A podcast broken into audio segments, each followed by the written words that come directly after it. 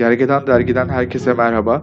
Pandemika programının 3. bölümünde Almanya'yı ele alıyoruz. Son durumda Almanya'da 148.453 vaka var, 5.086 can kaybı ve 87.055'te iyileşen hasta var. Merkel hükümeti salgınla mücadelede Robert Koch Enstitüsü'nün belirlediği stratejiyi uyguluyor ve bu stratejinin başarısı da rakamlara yansımış gibi diğer Avrupa ülkelerine göre daha iyi bir tablo çizilmesinin sebebi hem enfekte olmuş kişilerin daha hızlı tespit edilmesi hem de risk grubundakilerin daha iyi izole edilmesi olarak görülüyor. Merkel 15 Nisan'da enfekte olmuş bir hastanın virüsü bulaştırma katsayısının 1 olduğunu açıklamıştı.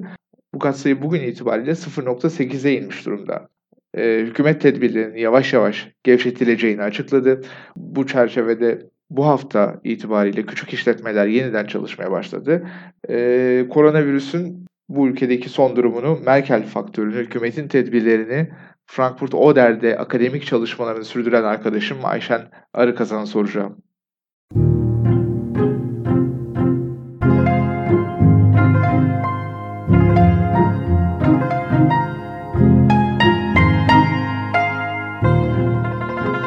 Ayşen merhaba. Zannediyorum Frankfurt'tasın. Bize kendi karantina koşullarından bahsedebilir misin? Merhaba Ertuğrul. Evet, ben Frankfurt'tayım ama Frankfurt-Oder'deyim. Çoğu insanın Frankfurt dendiğinde sandığı Frankfurt'ta değilim ve bayağı diğer Frankfurt'tayım. Bu Frankfurt-Oder nehri üzerinde, Berlin'e 45 dakika 1 saat kadar uzaklıkta ve Polonya sınırında. Çift diploma programı yapıyorum burada. Bilgi Üniversitesi'nde başladım yüksek lisansıma ve burada bitiriyorum ve Viadrina Avrupa Üniversitesi'nde ve sonucunda 2 okuldan da diploma alıyor olacağım. Yaklaşık bir 6 aydır buradayım. Buradaki karantina koşullarım aslında çok kötü değil. Burada ben yurtta kalıyorum. Tek kişilik bir odadayım. Burada benim olduğum şehirde işte Berlin'e nazaran çok daha az enfeksiyon sayısı. Önlemler de daha az ve daha az sert. Peki temel ihtiyaçlarını karşılayabiliyor musun? Evet. Temel ihtiyaçlarımı rahat karşılayabiliyorum. Burada da süpermarketlerde panik oldu. Marketlere gidip hiçbir şey bulamadığımız çok oldu. Ama daha sonra 2 hafta içinde her şey normale döndü diyebilirim. En azından yani süpermarketlerde. Burada çok büyük panik olmadı. Aslında yaş ortalaması çok büyük bir şehir. O yüzden burada ciddi etkileri olacağı düşünülüyordu. Ama hiçbir şekilde buraya çok gelmedi. Sokakta insanlar hayatlarına devam ediyor. Maskeli insan görmek zor. Çok risk grubunda değilse. Almanya genelindeki temas önlemleri, 2 kişiden fazla insanın birlikte yaşamıyorlarsa veya aynı aileden değillerse sokakta beraber yürüyor olması, işte herhangi bir sosyal etkinlikte bulunuyor olması yasak. Bu burada da devam ediyor. Peki ülkedeki genel durum ne? Almanya vaka sayısı bakımından ve ölü sayısı bakımından dünyanın en üst sıralarında şu an. Bunun topluma etkileri ne? Panik hali ülke genelinde devam ediyor mu? Hükümete güven var mı? İnsanlar neyi konuşuyorlar Almanya'da şu an pandemi hakkında? Hükümete güvenin çok yüksek olduğunu düşünüyorum genel olarak. Çünkü hem yardım paketleriyle başta insanlar çok rahatlatıldı. Önce Berlin'de başladı. Daha sonra diğer işte bütün 16 eyalete yayıldı bu. Onun dışında ölüm sayıları yüksek Almanya'da ama oran olarak çok düşük. Ve hatta bunu açıklamaya çalışan 3-4 tane yaklaşım var ve bir tanesi test uygulamasının çok yaygın olması. Yani vaka sayısı çok arttığı için ölüm oranları bunun yanında düşük kalıyor deniyor. Aynı zamanda acil servisler hiçbir zaman çok baskı altında kalmadı, çok zorlanmadı. Şu an vaka sayısı azalmaya başladığı için yavaş yavaş zaten önlemler azaltılmaya başlanıyor burada. Evet. Geçtiğimiz hafta Pandemika'nın 2. programında Fransa'dan Onur Bülbül'le konuştuk, yine bizim derginin yazarlarından. Onur Strasbourg'daydı ve orada Fransa'dan Almanya'ya hasta nakli yapıldığını söyledi. Bu bakımdan işte Almanya'nın hastanelerinin sağlık sisteminin biraz daha iyi olduğunu ve 2 ülke arasında bu şekilde bir dayanışmanın gerçekleştiğini söyledi. Aslında senin söylediklerin de biraz bunu doğruluyor. Sağlık sistemi henüz Almanya'da sınırlarına ulaşmamış gibi. Zaten geçtiğimiz günlerde Merkel'in bir tane konuşması Türkiye'de de çok paylaşıldı.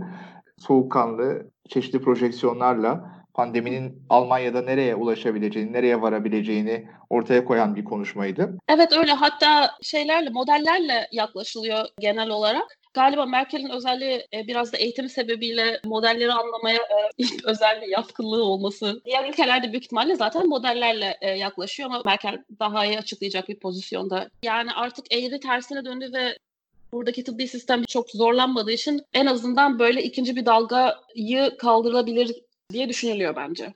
O yüzden yakında 20 Nisan'dan itibaren yavaş yavaş önlemler azaltılıyor olacak. Evet. Bu söylediklerin çok dikkat çekici. Bir de söylediğin yardım paketleri çok dikkatimi çekti. Yine son zamanlarda Türkiye'de çok paylaşılan bir görsel var. Kadın liderlerin pandemi krizini yönetmekteki başarısı üzerine. Merkel bu anlamda iyi örnek oluşturan bir lider oldu gibi. Peki salgının sosyal ekonomik etkileri hakkında ne düşünüyorsun? İleride ne olabilir? Avrupa için neye dönüşebilir? Almanya'da en azından devlete aslında güvenin arttığını düşünüyorum örneğin. Berlin'deki yardım paketleri açıklandığında genellikle bu işin bürokrasisi uzun sürdüğü için, genelde önünde bariyerler olduğu için böyle yardımlara erişmenin insanlar çok şaşırmıştı yani. Freelance çalışanlar veya küçük işletmeleri olanlar çok rahat yardım paketlerine başvurabildikleri ve çok kısa sürede ellerine geçtiği için şaşırmışlardı ve çok sevinmişlerdi açıkçası. Yani böyle bir durum, ne bileyim, şu anki devletlerimizin işte leviatanların kendini lejitimize etmesi için fırsatlar aslında.